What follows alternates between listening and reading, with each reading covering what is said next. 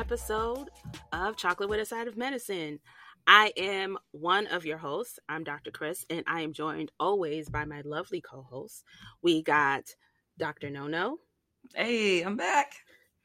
We got Dr. Sunshine. Good evening, y'all. And last but not least, we got Amy Jo MD. Hey, y'all. And I want to take uh, time to say thank you guys for listening to us and supporting us. We appreciate it. We always love that. We love the love. Keep giving Kisses, us the love, kisses, kisses. questions, all those things. How's everybody doing? Like, first off, I know there's there's the championship men's um, college basketball game that's about to happen soon. Mhm. I'm excited to see that, especially since I am so mad that I missed The, the Duke Duke game. game. I can't did. believe I can't. I'm believe so it. mad It was, it. was a great game. It was a great game. They don't replay it. Mm, if you got ESPN Plus, they Yeah, might they play do. it. Yeah, they oh do. no, No. no, it's gonna be hard to find. It'll probably be on the classics, but the the Duke UNC game came on um TBS. On. Yeah, it was on. So I don't, was- I don't know how I, they usually replay. so. they replay stuff, right? On TBS? No, maybe. TNT. I don't know. Not for not during the championship. I didn't get I didn't get to see it. I was at a one year old birthday party. Mm. Which Mm. I, y'all listen. But at the time that the game was on, one How, like aren't wait, they sleep wait, wait, hold on. How you do a birthday party for a baby at ten? at the time of the game? game. It was late. Listen, you know what's interesting though? I I feel like I like to reserve all of my thoughts and feelings because I don't have kids, right? So there was a lot of energy and a lot of money and time that went into this one year old birthday party. It was like the biggest bash I've ever seen. And I'm like, yo, this kid is not even gonna remember this. There's Nah. all types of like so many people. It was outside. We were there all day. It was like a 12 hour affair. It was a lot. Oh, It was more, that's more for the parents. Like, care about the kids. The kids It was just a lot. For, yeah. Yeah, That- it was just people around. There's lots of music, food, everything, just cake, pinatas, everything, y'all. It was oh, lot. that's that sounds a lot It of fun though. it was a it was a lot. But but I missed the entire game. I knew the game was on, but I couldn't watch the game. So Yeah, you could have. You could have watched it on your phone, couldn't you? Mm-mm. It was a, it was an outdoor event. There weren't any TVs. Oh, you just need some Wi-Fi though. So definitely watch it on my I- phone. no, there was too many. There's it was a lot happening. fully committed to the moment. I Right. understand. There's two things. Right. There's two things happening. One, I was trying to be fully committed to the moment, and then two, I was kind of like ducking and dodging all these children because it's been a very long time since I've been around so many children. And even though the event was outside, you know, there was like ice cream and like candy, and all these kids are sticky and they're running around. and it's COVID, and I'm like, ah, I haven't done this in a long time. I was just real like. Ooh, don't touch me. I don't know you can. Right. You know what I mean? It was very like, ah, where's your mom at? You know what I mean? Like getting out the bounce house, extra sticky, and I'm like, okay, Uh, Oh man. you know. But and it's crazy because I love kids. Like any other day, any other time of the mm-hmm. year. Like if it wasn't a pandemic, if they weren't covered in ice cream and lollipops and churro, cinnamon sugar all over their face, I'm like, listen. any other time I'd be cool, but now I'm just like, I'm just trying not to catch COVID. Y'all. the way you're describing I this, know. it sounds like they just rolled around and all this stuff and then just came up to you and said, hey. And cinnamon. That's how they do. That's how they do. And kids are super friendly, and then they're just mm-hmm. like, it'd be something simple. They're like, "Excuse me, excuse me, can you help me reach this?" I'd be like, "Yes, here, there you go. All right, bye, bye, bye. Get out of here." I, I don't know about you y'all, but I went to a one year old. It was actually my goddaughter's one year old party. Oh, I think I had way more fun than most people did. I was. I didn't talk to no kids. There was a bubble. There was a, a bubble show, which I missed because I was a little sad about that. And um, they had cotton candy, had like a funnel cake, Oreos. It was lit. I didn't get to go in the bouncy house. I was sad about that. And then there was like a little a little table where they had like little sunglasses and like you could sit and it was real cute. And I was just watching to see when I could steal them because you know kids don't want them. So I wanted it, and I definitely stole one, and I took one home with me. You know, Wow. you know what was nice? I'm gonna show y'all. I don't had a great time. can- I don't know if y'all can see it. But while we were there, there was like a caricature guy, and he drew me. Oh, like, yeah! "Wow." That's so that's cute. cute. We had, Dang, they had a caricature guy. Like, oh, this They had was a- serious. Yeah, they had a Yes. caricature guy. Like Chris just said, they had funnel cakes. They had funnel cakes, crepes, churros, ice cream. They had. It was like I'm like this is a this is a lot of money. It was great. It was great. Oh, and mine mm. had face painted too. So you know, I also got my my face painted, and I got a character. Sure. Oh. Yo, Chris had more time, more fun than the kids. Chris I did. Right. I Exactly. did. I had a great time. It was fun. She's I'll like, go I'm again. here. Let's do it.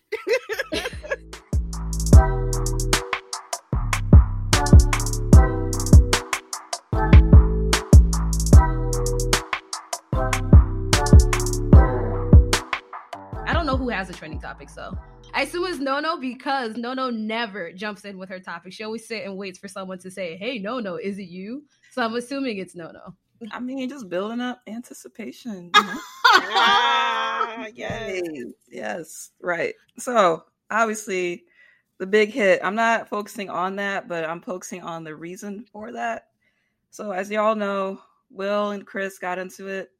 Um, did not end well for Will. It looks like I don't know what's going on with Chris. I think Tony Rock was going to come after Will for saying these things and hitting his brother, but I don't know. I don't know the aftermath of that. It, but the whole incident kind of brought up more about you know what Jada is dealing with, and that's more about her alopecia. So I just wanted to like take some time to talk about it because it is a it's actually a really big issue that you know disproportionately affects African American women than any other race. And not a lot of people know about it. You know, they just kind of come in and say, "Hey, you know, you got a little bald spot here and there. Um, you know, what, what are we doing about that?" And it can be due to so many different things. But at the very base of it, alopecia is an autoimmune disorder that affects the hair follicles and actually can cause parts of your hair not to grow. And there's different parts of alopecia. I'm not sure which one Jada is dealing with, but there's uh, different types of alopecia where the component is if you, you know, usually with a lot of African Americans, we, you know, have like braids and we pull back our hair in like ponytails, and that can actually tear the hair out from its root, and you can lose hair that way. Um, and there's other conditions where, you know, you actually have a breakdown of the hair follicle, and you just have a little bald spot that you know hair just doesn't grow in. Um, but there's different treatments for this. It's not permanent in most cases. And if you see a derm uh, to kind of talk to you more about those treatments, and it is very fixable. So I just want to know if you guys have any more thoughts about that. I think, uh, first of all, I think Will was completely out of hand. I think he probably could have handled that a lot better. And now he's like expelled from the academy and all this other shit. So I don't. He he's probably dealing with something else on top of that, but um i guess this is i guess now it's a you know great spotlight for alopecia and everyone's now talking about it so I doubt that people are focusing on the alopecia portion. of it. they're not Some but- people are. Some people are, but I I I, I doubt that they're per- that they're really focusing. i think on the that. doctors are focusing on the part of it but everyone else is like oh shit you see will and you know he clocked clocked where uh chris rock blah blah blah and that's that's where all the drama. Well, I also don't. I don't watch Red Table Talk, so I don't. You know, apparently she did like you know a whole segment on this and everything, and I don't. I don't watch it, so I was unaware. Jada does a lot of things with her hair historically over time, so I just thought it was just a personal choice, and she's beautiful either way. Like that to me was just, you know, like Jada historically. Yeah, like, I, I'm like- thought the same thing too because I saw that she was bald when I saw her because I watched the Oscars real time this time and um I never usually do but and when I saw her I was like oh she looked fly she always looks fly She's been rocking. She's been rocking a you know like a fade for a while because I follow her on Instagram, and I'm like, oh, that's fly. and I was like it looks great and then also I think her daughter is also bald as well so I thought it was Mhm. a thing I didn't know she had anything Because with black women, you know, we black women will rock a bald and it'll look amazing. Like I have seen so many like, you know, faded, low cut, you know, Mhm. black women, and I'm like, dang, that looks good like, on you. uh, So Ayanna Right. Pressley, our, our congresswoman like she you know when she came out with her uh, diagnosis she came onto the the floor rocking that bald head and i'm like right. go ahead girl you look great Right, but even more importantly, I think black women sometimes rock it on purpose and with cause, right? And Right, so right. a, seeing a for me, seeing a black woman with a bald head does not immediately indicate to me that something is wrong, right? Oh, agree. something must be wrong. And so um that was one thing. I have so many thoughts. I, Mhm. all my all my thoughts surround damn you will for making me have to be thinking about this like i went to um i went to aew their their wrestling events and to be sitting around a bunch of white people that's like Will him, will him, will him. I'm like, damn you, Will. Look what you done did. Now I got all these white people out here chanting your name because they want somebody to get smacked. Like, mm, see what you done did now? You messed up the whole thing, right? Look at them out here. So that was my one thought. And then I was thinking about even the joke itself. And so, of course, you know, when it first happened, I was getting all these links like, check this out, open this up. You gonna talk about this? And I'm like, what are y'all talking about? And so he was talking about like G.I. G.I. Jane 2. Now, I don't know about y'all, but G.I. Jane was my movie. And all yeah. I want to say is, is that when she walked in there and shaved her head, I was like, oh, she about to whoop some ass around here. Like I thought it was like right. the baddest moment ever.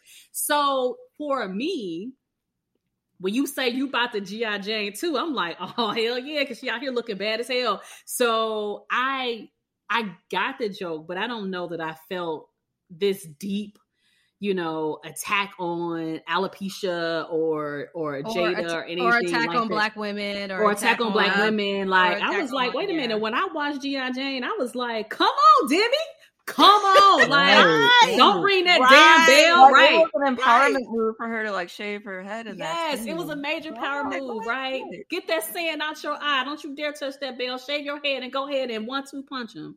Because uh, after that, you know, she was like, "Suck my dick, sir." You know, um, and I was like, "Yes, that's what I'm talking about." Ooh, go to war.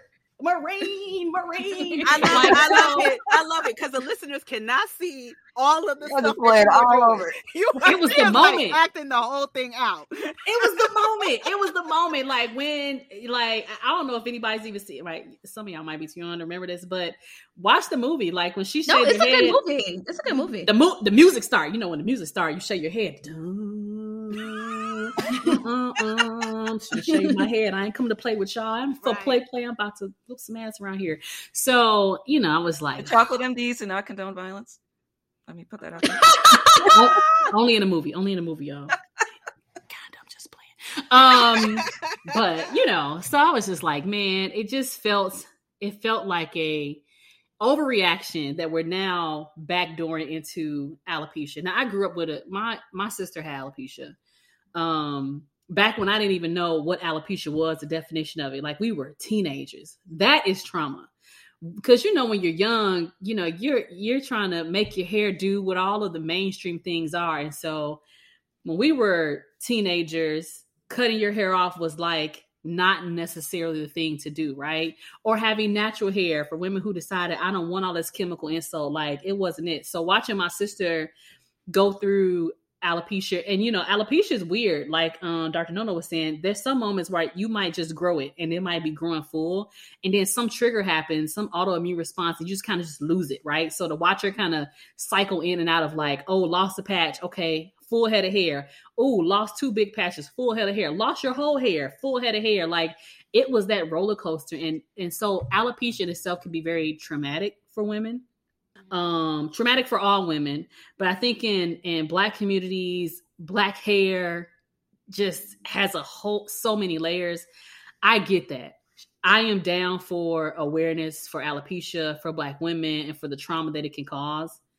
I don't know that that moment was all about that I agree. I don't think it, I don't think it was at all. I actually think Chris Rock is an innocent bystander. Mm-hmm. I think yeah. Will is dealing with a whole bunch of other stuff, and I think it goes way deeper than that. And Chris Rock was just the wrong person who told the wrong joke at the wrong time. I think he honestly he's just an innocent bystander because yeah. I'm like I don't know what's going on with Will and all these different layers. I also did not read Will's book, and every one of my friends that read Will's book was giving me these these these think pieces.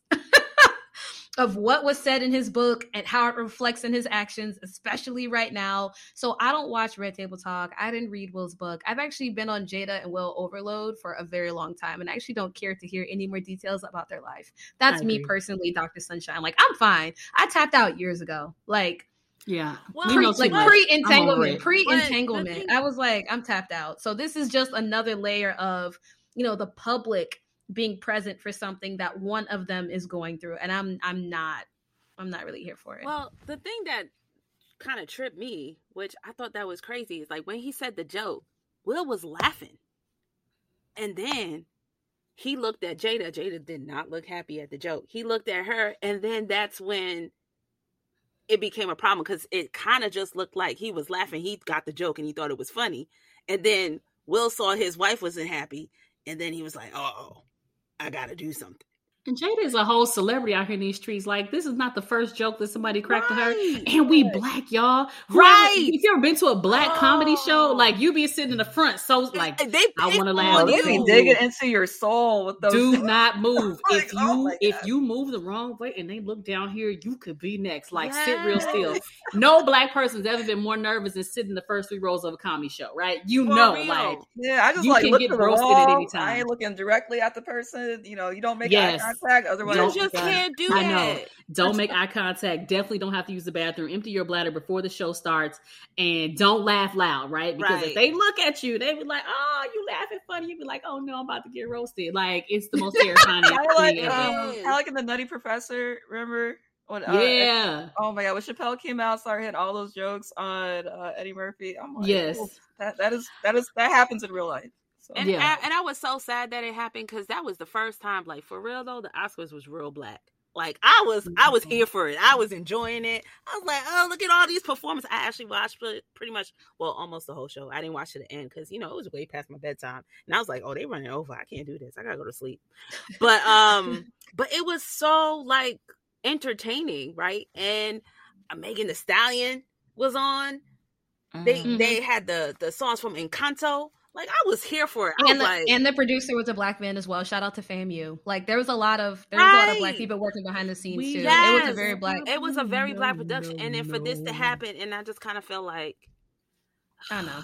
I and I, and you didn't hear about all that stuff until after the fact. So like all these right. amazing, um, all these amazing things happen, and they're posting them on the back end, but it seems to be overshadowed by yes, stupid. This Will out thing. here in these streets. You know, because I didn't watch the the Oscars real time, but when Samuel Jackson, like Denzel, presented his award, I thought that was the cutest moment because you know Samuel Jackson has a long, like, great career. You know, he also dealt with a dealt with addiction at some point Mhm. during his life. And you know, I just saw like you know the joy that Denzel got from presenting him this award, and it was so cute. Like he got up there, they were hugging, and then Samuel got to the podium. He was like, "Oh man, you gotta come back here," and they gave him another hug, and then started speech, and it was it was so cute. You know, at the end of the day, I think I wish that did not happen between Will and Chris, but like Dr. Chris said, it was a great event, and you know there were a lot of black uh, um, actors and actresses there that you know got represented, and that was that was great. I do have to I do have to make a statement on behalf of the LGBT community because I can't be on here and not make this statement. So there's a lot of discussion about this and especially about comedians and the jokes that they make.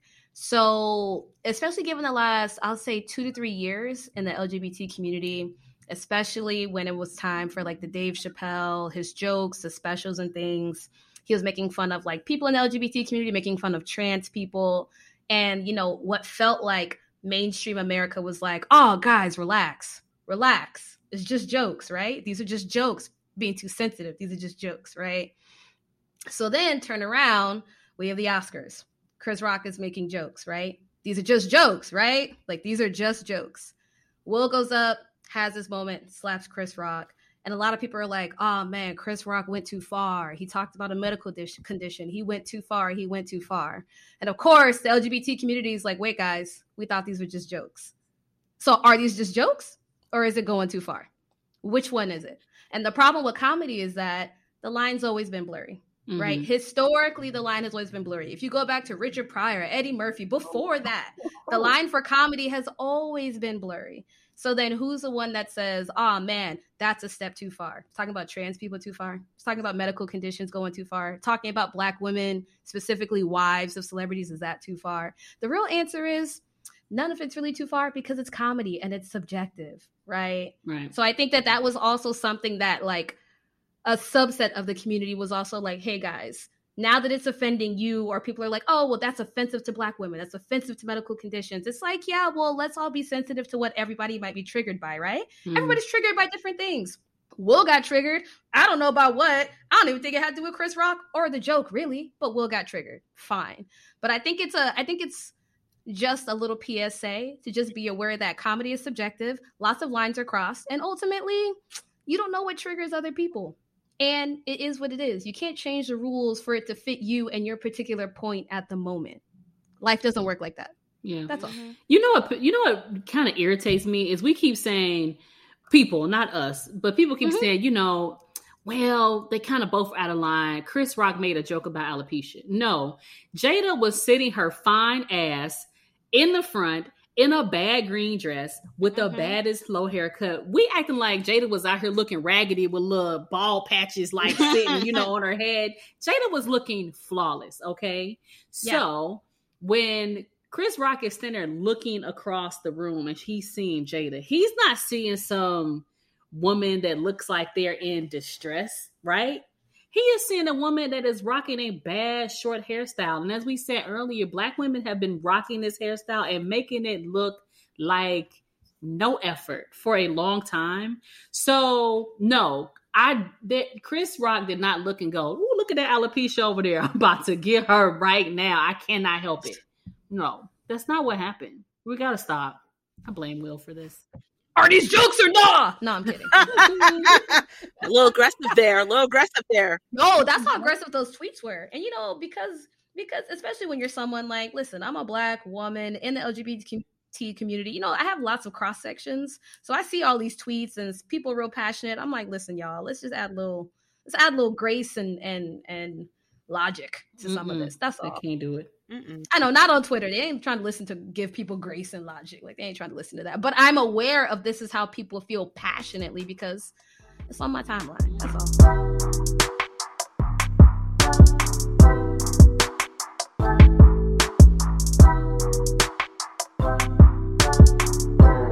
Yes, let's get into it, y'all. Yes. So Get into it, yeah. Get into it, yeah. today, on this day that the Lord has made, The day that Lord, Lord has made. we are talking about diabetes. Mm, We just have to. Diabetes. Diabetes, Diabetes. diabetes, Y'all The remember that sugar. man? the commercial. mustache. Yes, you got the sugar. Yeah, my nana would be watching Price Is Right, and that commercial would come on about 10 times all the Price Is Right is on. You Diabetes. have diabetes. I'm like, why is Diabetes. like that? And I'm like, who let The him say memes that? for that were legendary. I love it. like that. man. Um. So yeah, it goes by many names. In our office, we call it diabetes. Y'all call it the sugar, hmm diabetes, all kind of stuff. But we need to talk about it. We're gonna keep it really simple because diabetes can take us a lot of different places.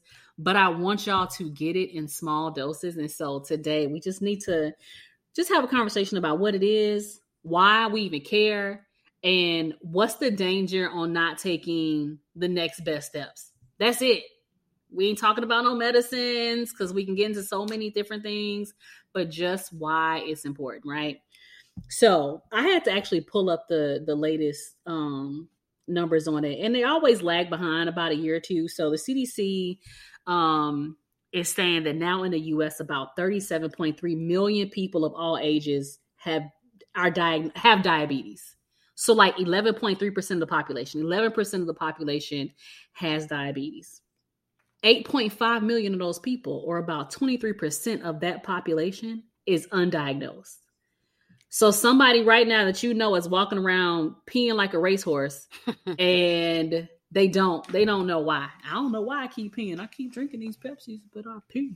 So um it's just it's just happening to them. And that becomes a problem. That becomes a problem for lots of different reasons. In addition to that, pre-diabetes, y'all, pre-diabetes, before you really get the diagnosis, there are about 96 million people 18 years and up, which is about 38% of the population that are pre-diabetic. There are 26.4 million people age 65 and up that are pre-diabetic.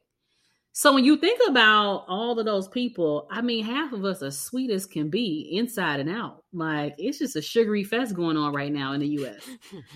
Um, and so the reason I want me to talk about it is that a bunch of y'all got it and you don't know, right? A bunch of y'all have it and you don't know, or you're in denial about it. And so we need to kind of put some definitions on it, be so you can call it how you see it, right? So um, for family medicine doctors like us, like ourselves, diabetes is probably one of the most common diagnoses we give out.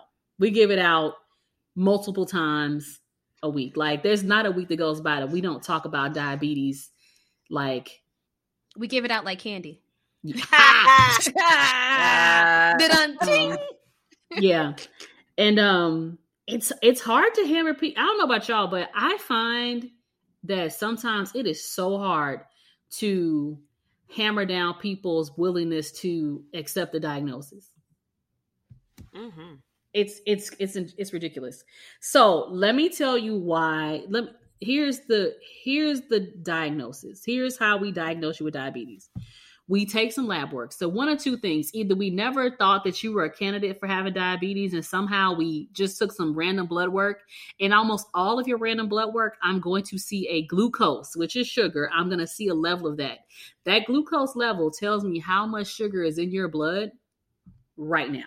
Like at the time I got the blood out of your body, this is the level of your blood sugars. And if that number, and because all of y'all got MyChart now, you see them before mm-hmm. we do. Mm-hmm.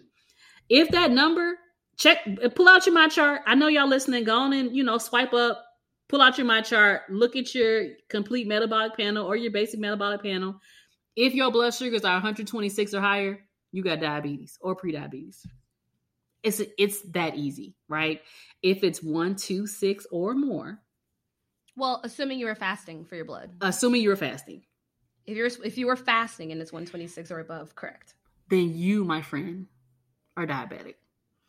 And people be out here reasoning all kind of stuff. Oh, it was the cake that I had last night. I don't care about the cake you had last night. If it is a fasting window, like you had at least eight hours, but most people do eight to 12, eight to 12 hours of no food, and you still manage to score a 126 of your glucose, you got mm-hmm. diabetes. That is what it is.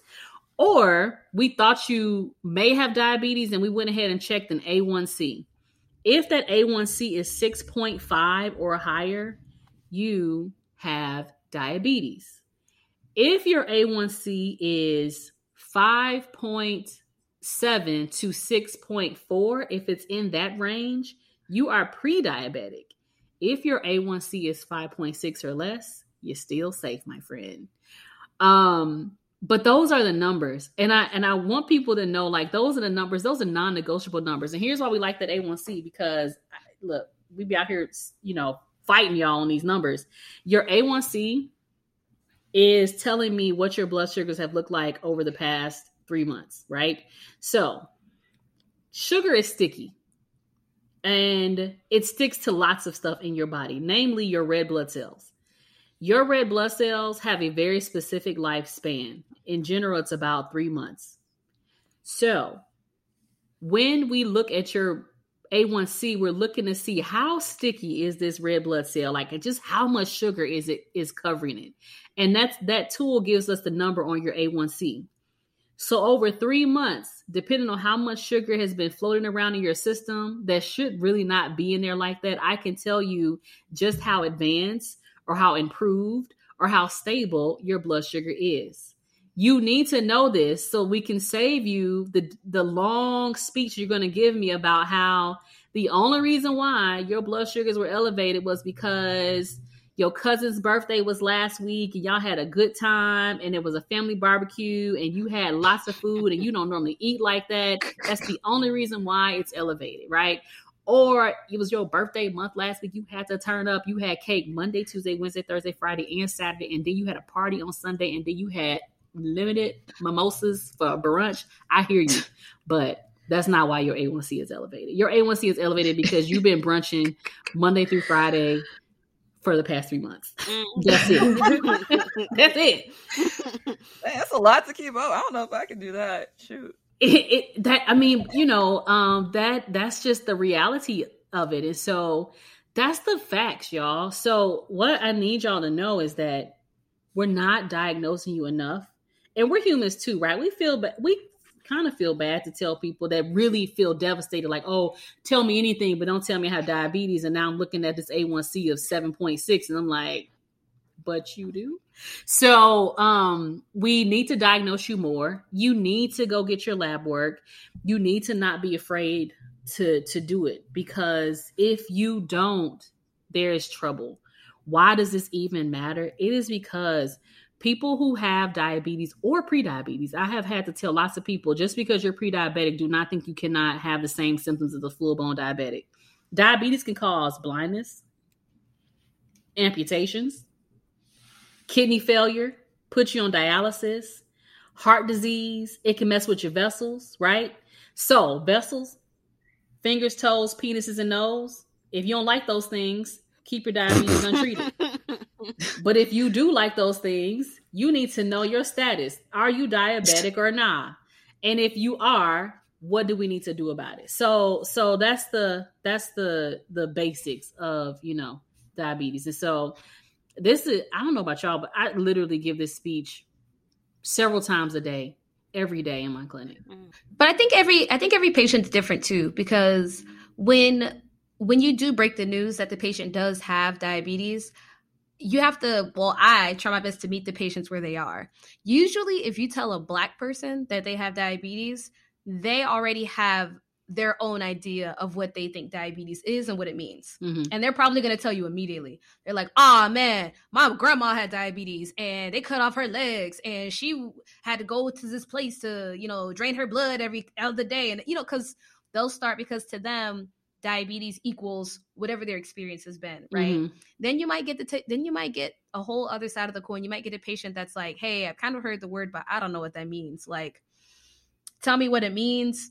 Do i need to do something? Or what am i doing? So i think you have to meet the patient where they're at. And then you know and some people are all with the dramatics and they're just like oh this is a death wish. And i'm like okay well let's you know reel it in a little bit. Like it's i mean it can be depending but i mean like let's you know so i think you have to meet them where they're at and then try your best to also like it's to me it's a nice mix it's a mix of counseling like hey i'm gonna like guide you through this i'm also informing you but i also want to empower you you know to make healthy changes so i think it's a balance Yeah.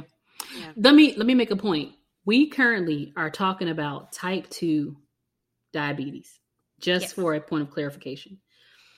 That is different from type 1 diabetes. So type 1 diabetes is not the same as type 2. Type 1 diabetes is an autoimmune disease.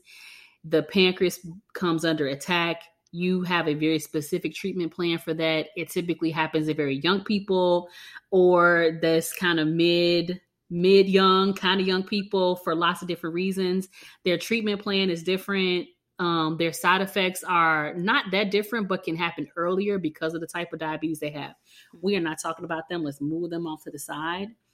We are talking about type 2 diabetes, which really is a disease of the diet. It's a disease of the lifestyle and diet. Mhm. In type 2 Mhm. diabetes, you have gotten to the point where your body's ability to tuck away the sugar in the cells that really power is that's the energy source for most cells your ability to tuck away all the sugar that's in your blood nicely has run out like you simply can't use all the sugar that's floating around in your system and the problem with sugar floating around in your system that's how you get all those side effects right you get the blindness and the amputation and the kidney failure and the vascular disease and the heart disease because it just does damage Mhm. to places when it's not in the cell.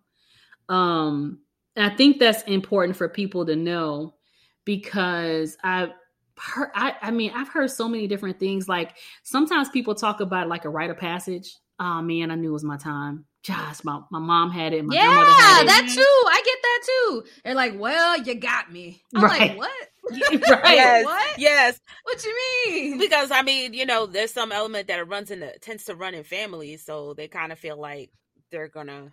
No, but I mean, it But, does run in families. Don't get me wrong. There is a genetic component, but there's also Right. lifestyle, Exactly. like lifestyle habits run in families too. exactly. So let's, you know, exactly, exactly. But like you said, I think you have to meet them where they are because Mhm. I have to correct the sentence. I'm like, what you mean is that you have learned to eat the same way your mother and your grandmother and your great grandmother and your dad and your cousins and your uncles have learned to eat. Thus, you've gotten the same thing they've gotten.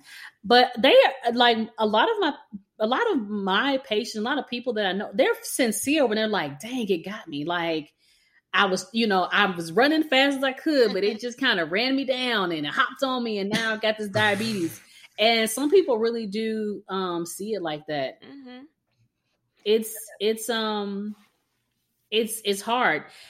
And you know, diagnoses is really just the just the start of it, right? Because this is really interesting. Um to diagnose someone may give you uh, early awareness, but it doesn't necessarily prevent the end organ failure.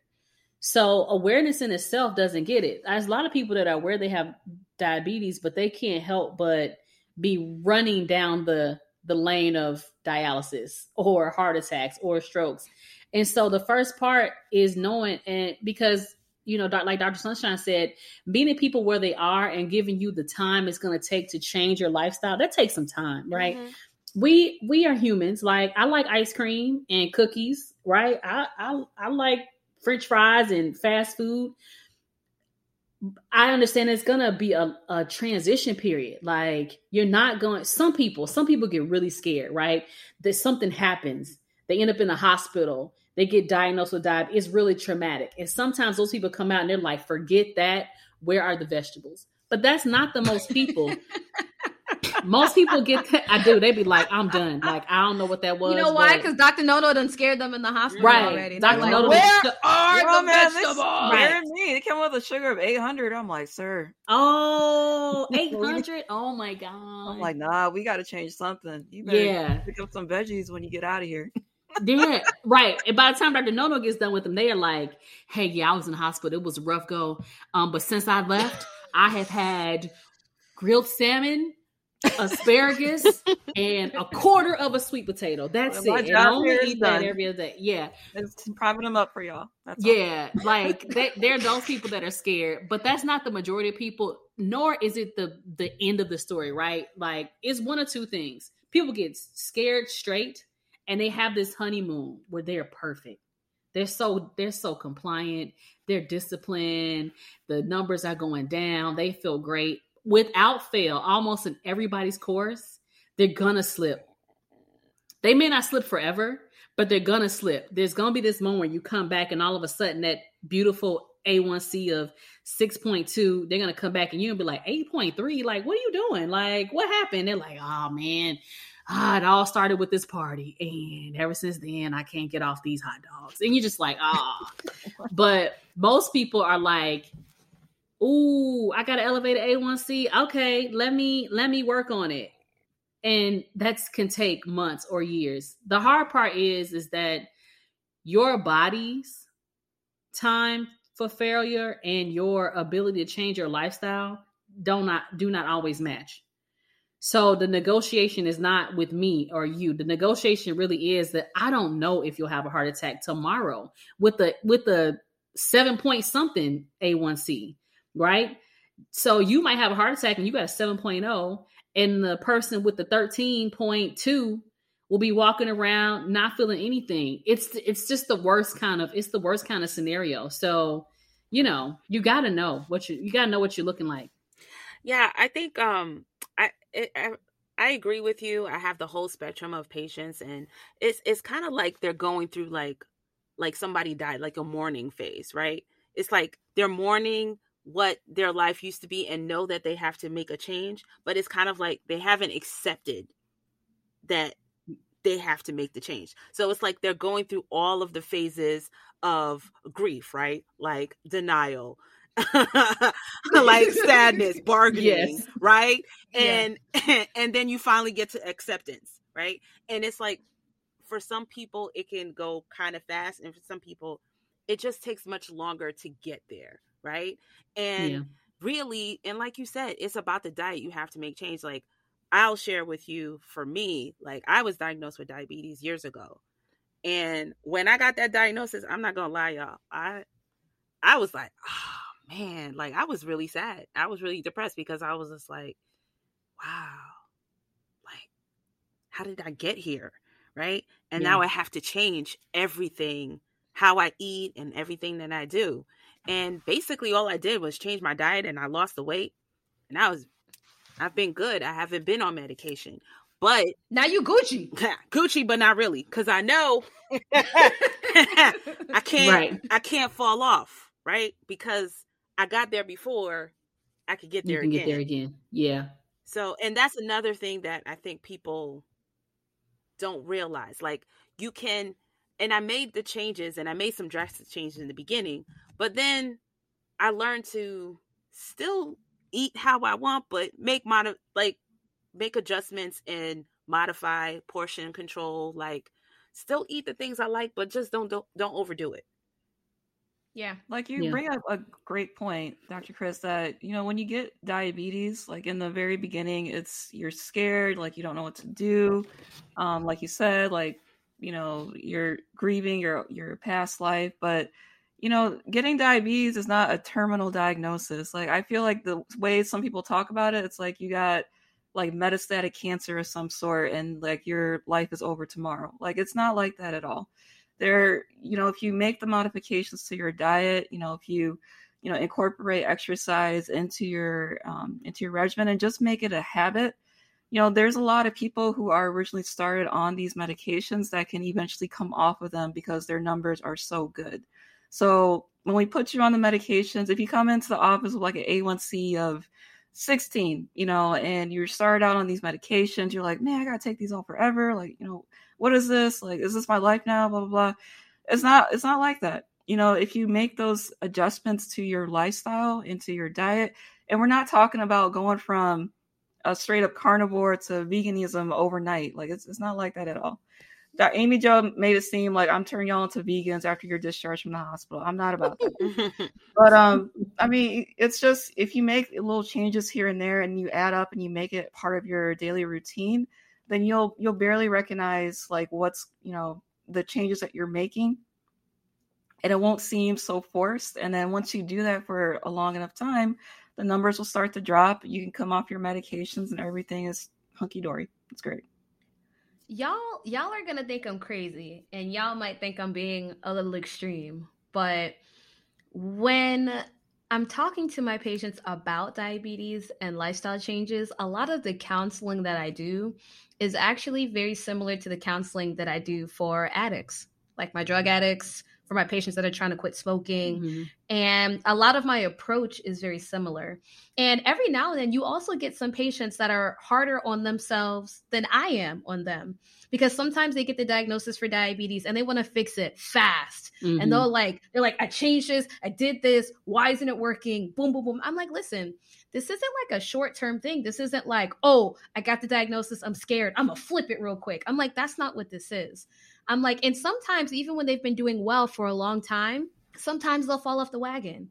And those patients who are really proud of themselves and they're like, I've been doing the right thing, I saw the numbers go down. Sometimes when they fall off, they get so devastated by it. It like almost like they go through a small depression because they're Mhm. like, I thought I had it. Like I thought I figured it out and here I am again. And they get devastated. And I have to tell them, I'm like, you know, this is like this is going to be like an ongoing thing and you might have some relapses but that's okay you know you can you know i've armed you with the information and the education and you know how to get back on track and it's going to be something for the rest of your life that you're going to have to maintain and it's going to be an ebb and a flow and ultimately I'm going to be here for your journey anyway. Like as your PCP, I'm here on the journey with you.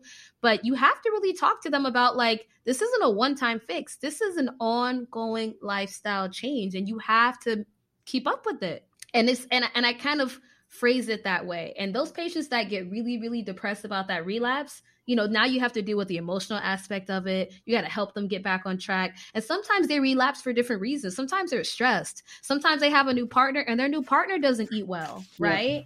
So now you're cooking for a partner who has all the bad habits that you tried so hard to break your whole life and now you have a new partner and you fell off. You know, or maybe you just had a kid and you don't have the time to cook and you're everybody has these things that make them fall off. So I think it's a it's an ongoing thing you have to you have to maintain, Yeah. you know. Mhm.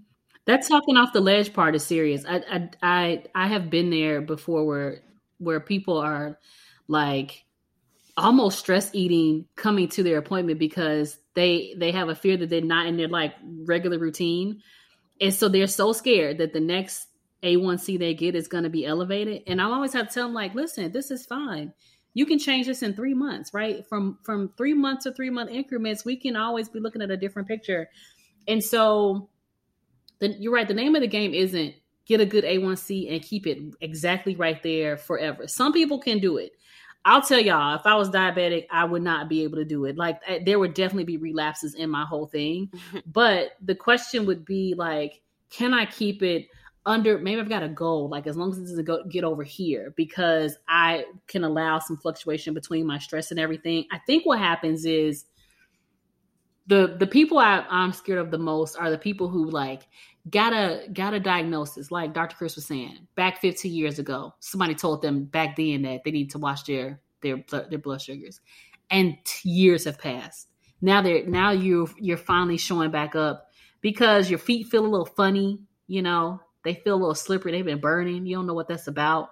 Um, your eyes a little blurry. You know, penis ain't working like it should. You know, just a little off, right? Not that it's broken, but just like, man, I was trying to, you know, get get with my old lady, and I'm just, man, I don't, I don't know. They show up, and you realize there's been years, 10, 15 years where they nobody's checked on their blood sugars. They haven't checked it. They've been aware of it, but nobody's checked it, and now it's like 16 when maybe back then it was like 6.4 like that's the that's the hard part. Those fluctuations are not what dr sunshine is talking about. Mm-hmm. she is talking about oh i looked great at 6.5 oh dang i'm a 7.3 how do i get mm-hmm. this back together? Can let me get back down. That's what we're talking about. Fluctuations that stay in the hundredths or no more than a point swing. Things that start to swing two, three, four, five, ten points, that is that's dangerous because that will that's how you end up killing your your organs. Um so I'm kind of different from Dr. Sunshine. I'm I'm way intense when it comes to diabetes. Like I am like in your face like let's do it. I am honest with my with my patients that that's who I am. Um, most of them like it, some of them don't, some of them move on. That's fine. But on the flip side, I do a lot of stuff that I know everybody ain't doing, right? I read food journals, right? You can send them to me, I'll read them, I'll mark them up. I'll try to find ways to stick with what you like and can we, you know, adjust any of that. So I read journals.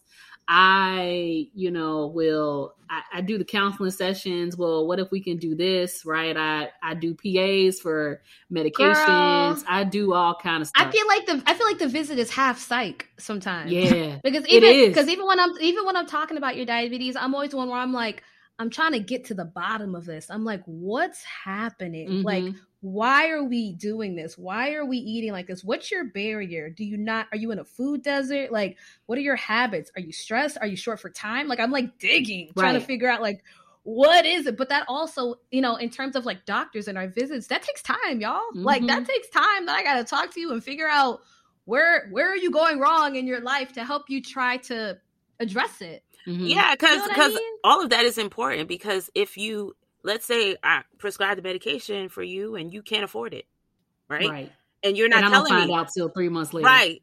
Or you're on these medications and guess what? You didn't get your refill, but you forgot to ask me for the refill. Why is that? What's happening? So then it just changes things. So it's kind of like, what are we doing? We got to figure out what's the problem so we can fix it, so we can get get you well controlled. Because like Amy Jo and Dee was saying, if you're not well controlled, then it just increases your risk of all the organ failure things that can happen your strokes, your heart attacks, your amputations, you know, and it's mm-hmm. devastating. Like, if you, I mean, losing a limb, like, no one really thinks about it, but it's a lot to lose a limb. And I'll and I'll be honest, I, I I do I am aware that my approach is different than Amy Jo's approach, but I want to let the listeners know that doctors have different styles and different approaches, but we want the outcome to be the yes, same. Yeah. And eventually, and and once I form a relationship with you, I transition from the Dr. Sunshine approach to the to the Amy Jo MD approach because it because it all because every patient's different, right? And every A1C is different. So there are some patients where I can give you a little grace.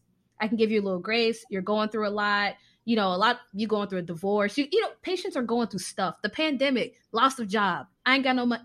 Stuff, right? We get it but at the end of the day, as your PCP, we care about you and we don't want you to get amputations and we want you to live a happy, a healthy life and see your grandkids and see your great grandkids and not have to worry about heart disease and I'm on dialysis. Ultimately, we're saying all of these things because we care. Yeah.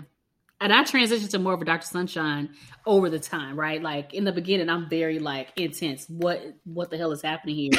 like, what are you doing? Like, we need to change this. Like, ain't nobody got time for this. Um, Ain't nobody got time for this. and then you know, and then over the course of it, like when things are chilling out, I'm like, oh my god, yes, let's sing songs. I'm so happy.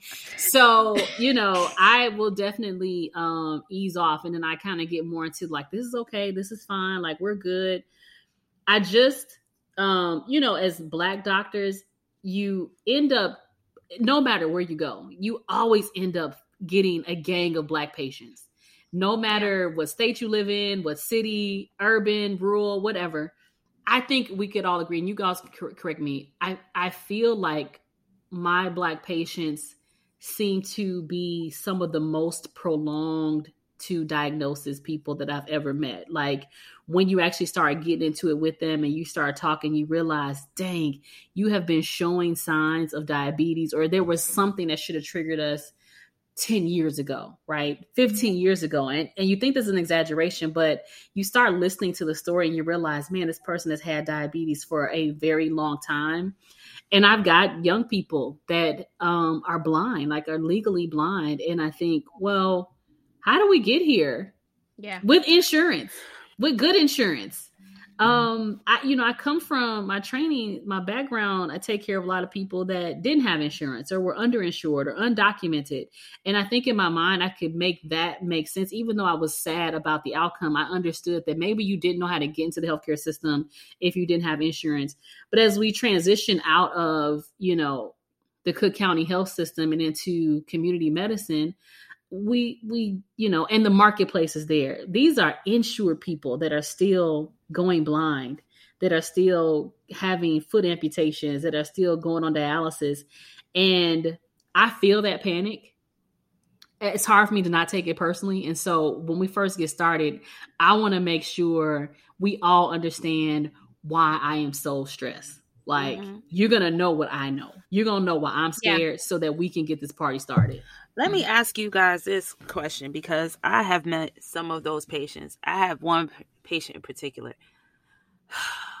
I've had a hard time convincing this patient to just take their medications. Like, this patient has been a diabetic and so not well controlled for many years. And I think part of it too is they haven't had uh, any of the complications from diabetes, right? So I mm-hmm. think part of it is because, yeah, yeah, yeah, I know, I know, you know, it's high, but I gotta have my sodas. I gotta do this. I gotta do that. Like they don't want to make the dietary changes that is necessary, which we know if you did that and you took your meds, you'd be Gucci, right? But Mm-hmm. It's just like you always come. They always come when like, oh, something's going on. I'm tired a lot. I think my sugars are high. And then you show them and they're like, yeah, it is. And you know this. But they just don't do anything about it. And it's just like they come to see you though. Not really mm-hmm. all not that regular, yeah. but they still come. And they it's just like you talk to them and it's just like listen, you know, this can happen. But I think the issue is that since they didn't really have the complications, not the stroke, not like an ulcer on their toe. Uh, yet this is yet right, the word but yet. it's yet, yeah, right. But it hasn't happened. But they've been going on like this for years, and nothing. You know, you know, you know, you know what's interesting? I gotta listen. To be real with you, I have a whole different tone of the visit when I do encounter those patients mm-hmm. as well. So I let them I let them come in and let them say what's wrong with them. And I'd be like, Mr. Jackson, do you know why this is happening? And probably be like, oh yeah, you know it's the diabetes. I'm like, right. So so what are we gonna do about that? I, I, I use a lot of we's, even, even though it's not we, it's actually you. What are, what are, what are you? When you say we, it, when you say a we, it makes it it makes it a little less like, like you know. right. I'm like, so I'm like, oh, so you know it's your diabetes, right? Cool, cool. So what are what are we gonna do about that? Oh, he'll, he'll probably say something like, oh man, I just wanted to stop. I'm like, right, right. I really want that for you too. So what are we gonna do about that? that's that's literally no, all I got. I, I, I do that, especially when you've already armed them. Which you've when you've already armed them with the information, and when you give them the information, you're like, oh, I already know that. I know that. I know that. I'm like, okay, so what what's our action item? Like, what do you what do you think we should do? Especially in my approach, you know, one of the things that's been a humbling experience is as a as a physician reassessing myself right mm-hmm. to say you can't reach them. Yeah. Right. And it's such a hard it's such a hard stop line because you get in your mind like I'm trying to do all these things, right? Like I know that my general approach to fixing your diabetes um, is to do it in a way that means as little insulin as possible so that it doesn't conflict with our weight loss goals. Um, medicines that give you minimum side effects, you know, trying to be flexible and all these things, and then trying to tie, tie the lifestyle in to see can we as we improve the lifestyle titrate down the medications? Like that's that's in my mind is it. And i know that that philosophy is the way to go but just because i know that that's the way to go and i know that that would be the absolute best outcome it doesn't mean i'm going to reach you and so as i have continued to practice medicine one of the things that i've had to learn is hey there is no sense in giving all this tough love and beating up on this person when you're not reaching them. You're gonna have to give it to the specialist, right? And so I have probably done more.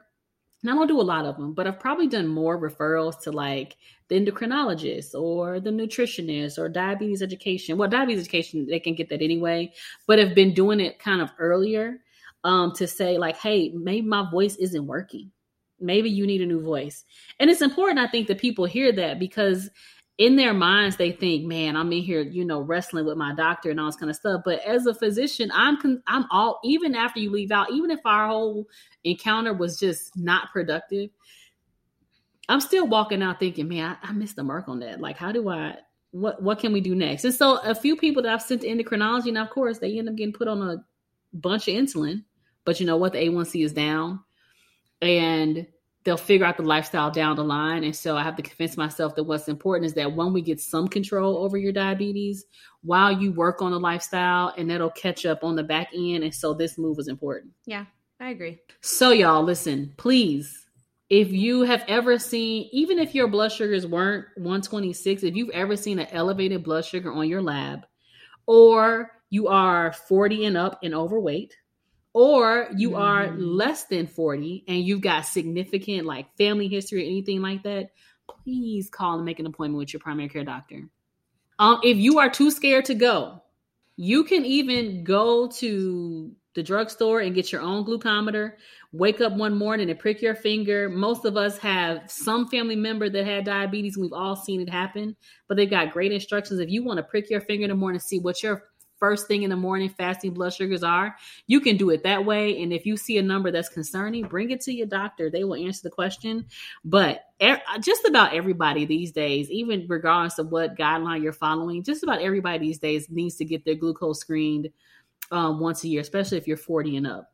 Um, if you have perfectly healthy, um, a healthy lifestyle, you got no risk factors, you've never seen an elevated blood sugar in day of your life, then you can be in that unique group that gets it screened once every three years. But the rest of us are really once a year because we've got at least one risk factor that's going to um, mean something. So get tested, my friends.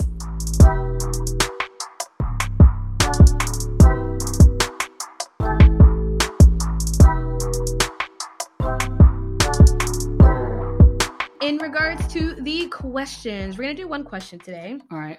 Um, we're gonna do one that's a little different, and I like it, so I'm gonna read it. It says, Are the four of you active in your communities regarding getting more women of color to be doctors? If so, can you recommend any organizations for young girls of color to enroll in if they aspire to be doctors like yourselves? Hey, hmm. got you. So I am based in Chicago. Yo, wait for this. What's a great question. You're like, yes. Thank you, reader. Um, or listener, sorry. Um, so in Chicago, um, I am y'all probably find me on Insta, whatever. But in Chicago, I'm part of the um there is actually a medical association that a lot of uh, black pre-meds, you know, start out with in undergrad, and that's called the uh, Student National Medical Association. Um, the you kind of and you get you get more involved with that. They have like like pre med chapters that are in your undergrad if you go to college, um, and then once you kind of get into medical school, you join your SNMA, which is the Student National Medical Association, and then outside of that, when you become a grown up attending, um, you you become part of the National Medical Association. Um, the National Medical Association, um, the Cook County Physician Association is that component for Chicago.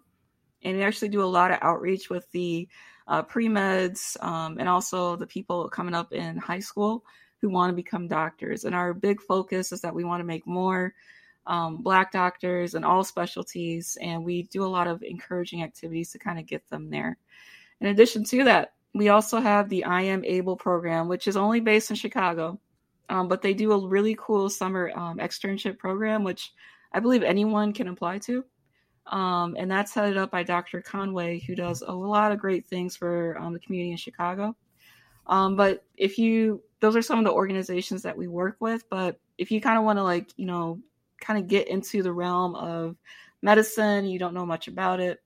Um, there are a lot of uh, getting involved with like community service within your um, uh, community, like doing volunteer work with a local shelter, um, working, actually looking at the hospitals that you uh, go to and seeing if they have volunteer opportunities on staff to kind of get acclimated to what it is like to work in the hospital setting or even with primary care. Those opportunities are everywhere. Um, but there's a lot of a lot of uh, great organizations headed up by people of color because we understand there is a very wide dearth of black physicians. I think we only what, what was the numbers like two percent, mm-hmm. um, released a couple months ago. Um, so we definitely have a lot of work to do. Um, you know, and this this problem is not is not new, um, and it's still ongoing. Like for my medical school, I was the only uh, black female uh, to graduate in a class of about 130 plus. So it's it's a lot of work that still needs to be done, and we really encourage anyone to uh, reach out and feel free to DM us um, or send us emails, and I can send you personally a couple organizations you can look at um, that can kind of get you more involved with uh, medicine and all that stuff. So, sorry, it's a passionate topic of mine. So, if y'all had something else to say, I'm sorry. Listen, Dr. Nono has been on it. I right. can I can attest that she is on it.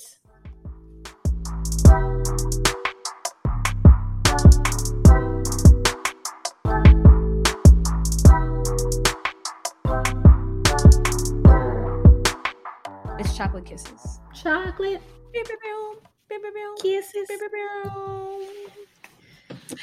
I don't know what Dr. Chris is trying to show me. Gotta go for the game. That's what she's trying to show. oh, that's why I said chocolate kisses. It's the last segment. You can go first. What's your chocolate kiss? Go ahead. I, I didn't. I didn't think about that yet. oh man, I'm a little bit of the slacker in the group. I'm sorry.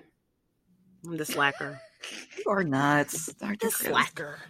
My kiss goes out to she she's not listening, but my kiss goes out to one of my coworkers um who um, covered my box and even you know they cleared out that that notification list i hate that list that's got all like the hospital follow-ups and everything and they come in your box so fast that they like kind of bubble over before you get a chance and she cleared out my box for me i was like god bless your ministry i, I mean just chocolate kisses to her because I know I, look at it all the time. And so, you know, she cut down a big chunk of it. And I was like, oh my gosh, thank you so much. So, chocolate kisses to her.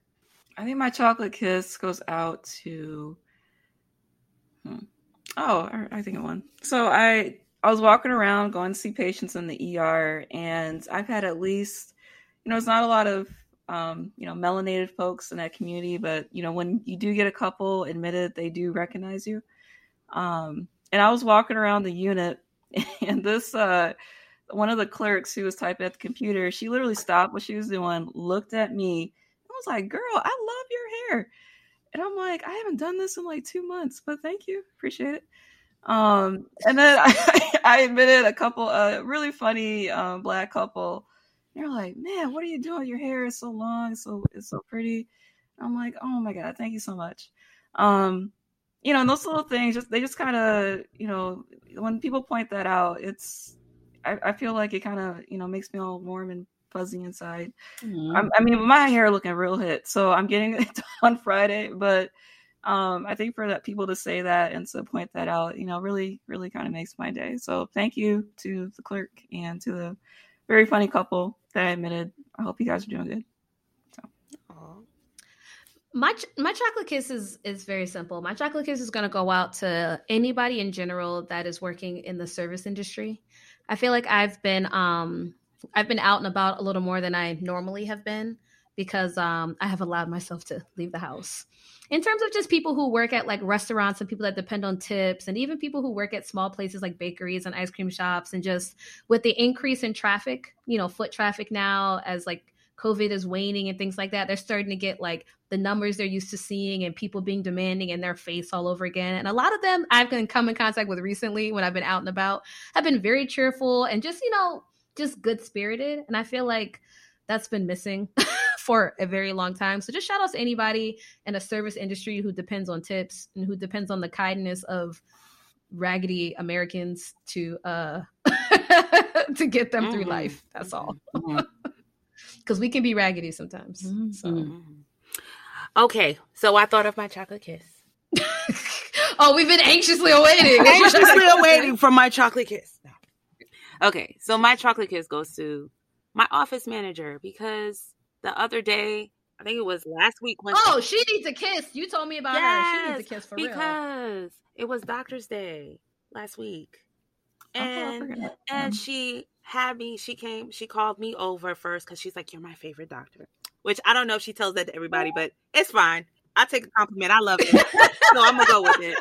And she got me a cup. Uh, she got me um a muffin, and she also bought me a plant. And she said, "I got you a plant that you can't kill." And I was like, "You know me so well." Oh, she's a favorite. That's by so far, sweet. by far. That's your favorite. Wow. yes. Oh my god, that's awesome. That you she probably got you a cactus. No, actually, she got me a succulent. It's really hard to kill them. It's a, a cactus is a succulent. it is. Yeah. yeah. For real? It is. Girl, if yeah. you kill that, I'm about to. I killed a cactus before, so it's possible. Wow, that's impressive. I am impressive. Thank you. check us out on our website at www.thechocolatemds.com. Uh, also on our social media, we're on Facebook, Twitter, Instagram at our handle, which is at the chocolate MDS. And also send your questions either via our website or our Gmail, which is thechocolatemds at gmail.com. All right, y'all. It has been lovely, people. Been real. Catch y'all next time. Bye. Bye.